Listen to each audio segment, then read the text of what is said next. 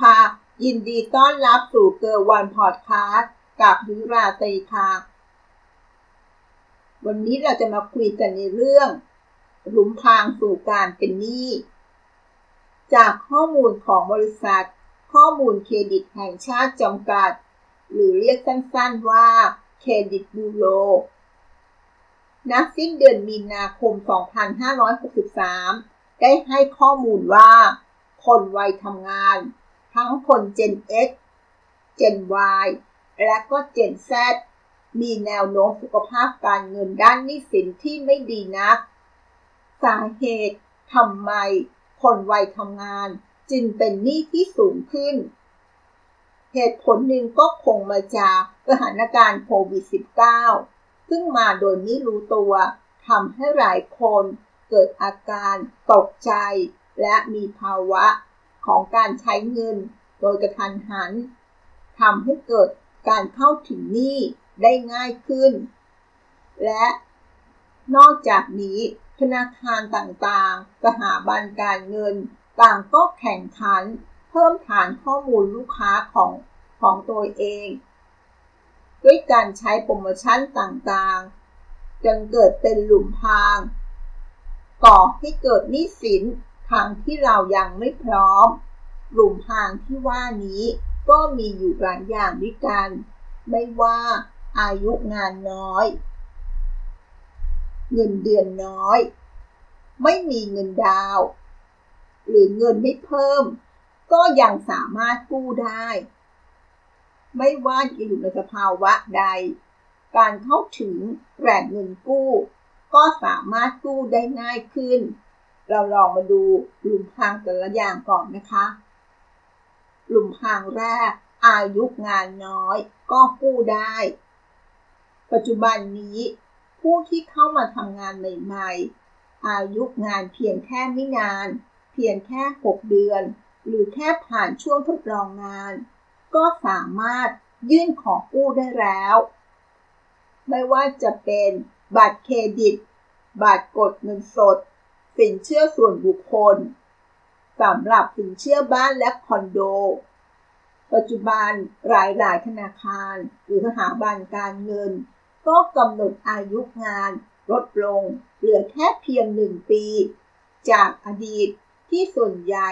จะกำหนดอายุงานไว้ที่2ปีเป็นอย่างน้อยทำให้คนที่มีอายุงานน้อย รายได้ก็อาจจะไม่เพียงพอกับรายจ่าย แถมยังสามารถเข้าถึงสินเชื่อได้ง่าย โดยเฉพาะบัตรเครดิต และบัตรกดเงินสด มันก็ต้องส่งผลต่อวินัยการใช้จ่าย และเป็นต้นเหตุของการสร้างหนี้สินที่พ่อคูณได้อย่างง่ายดายเรามาดูหลุมทางที่สองกันนะคะ เงินเดือนน้อยก็กู้ได้ณปัจจุบันนี้เงินเดือน พียงแค่ 7 ถึง 7,500 ก็สามารถสมัครบัตรกดเงินสด บัตรสินเชื่อส่วนบุคคลได้แล้วทางที่ในอดีตนั้นเงินเดือนแค่ 7,000 ถึง 7,500 จะไม่สามารถสมัครได้ ต้องมีรายได้ขั้นต่ำ10,000 ถึง 15,000 บาท จึงจะสามารถสมัครบัตรกดเงินสด และบัตรสินเชื่อส่วนบุคคลได้ ปัจจุบันลดลงเหลือเพียงแค่ครึ่งเดียวเอง ถ้าเป็นในกรณีสินเชื่อบ้านและคอนโด ในอดีต ผู้กู้แต่ละคนต้องมีเงินเดือนขั้นต่ำ15,000 บาท ปัจจุบันแม้เงินเดือนไม่ถึง 15,000 บาท แต่หากนับรวมเงินเดือน แล้วก็มีผู้กู้ร่วม รวมๆกันแล้วให้ได้สัก 15,000 บาท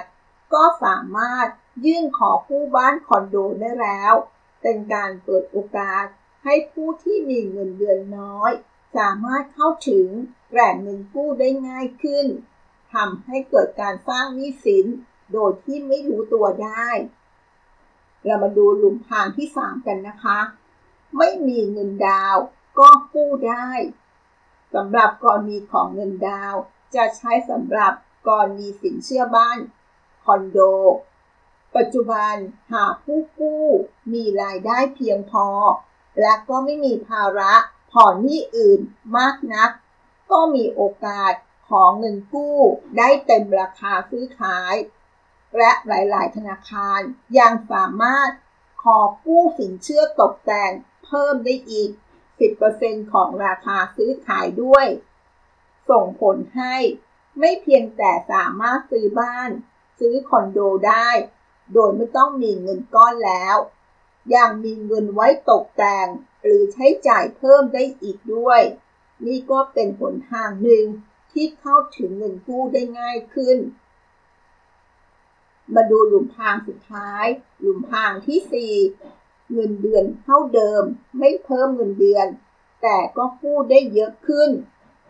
ซึ่งในอดีตที่ผ่านมา ธนาคารมักยอมให้ผู้กู้ มีภาระผ่อนหนี้ในแต่ละเดือน รวมแล้วไม่เกิน 40%ของรายได้ต่อเดือน ซึ่งกรณีนี้ก็จะเป็นข้อดีนะคะทำให้ผู้กู้เอง มีเงินเหลืออีก 60%สำหรับใช้จ่าย แต่ปัจจุบัน ธนาคารได้ปรับลดเกณฑ์นี้ลงมา ไม่ว่าจะเป็นการสินเชื่อบ้านหรือคอนโด คนเงินเดือนไม่ถึง 30,000 บาท อาจยอมให้ผ่อนหนี้ได้ถึง 50%ของรายได้ นั่นก็คือเป็นหนี้หมื่นห้าทีเดียวนะ และเมื่อยิ่งรายได้สูงขึ้น อาชีพมั่นคง โครงการบ้านและคอนโด ก็อาจจะสนับสนุนการเข้าถึงแหล่งเงินกู้ โดยมีภาระการผ่อนหนี้ได้สูงถึง 80%ของรายได้ ยิ่งปัจจุบันนี้อัตราดอกเบี้ยต่ำมากทำให้ค่าผ่อนต่อเดือน ลดลงทั้งที่วงเงินกู้เท่าเดิม ถ้าเช่น ตัวอย่างเช่น วงเงินกู้บ้าน 1 ล้านบาท สัญญา 30 ปี ในอดีตที่ผ่านมา การผ่อนชำระแต่ละเดือน ผ่อนเดือนละ 7,000 บาท แต่ณปัจจุบันนี้อัตราดอกเบี้ยลดต่ำลง หลายหลายธนาคารเหลือผ่อนเพียงแค่เดือนละ 5 ถึง 6,000 บาท ส่งผลให้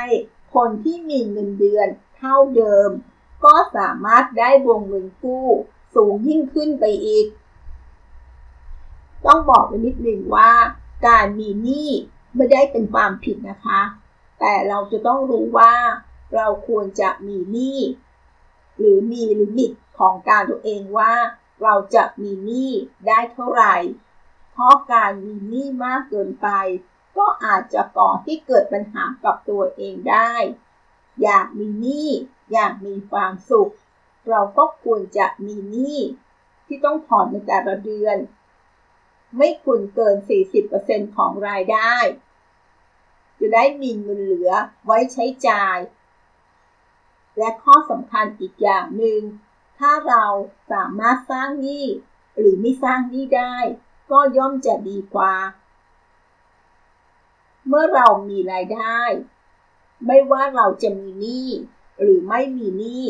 เราก็ต้องจักการเก็บออม การเก็บออมโดยการฝากเงินณปัจจุบันนี้ คงไม่ตอบโจทย์หลายๆทาง เพราะว่าอัตราดอกเบี้ยนั้นมันต่ำกว่าเงินเฟ้อ ดังนั้นการลงทุน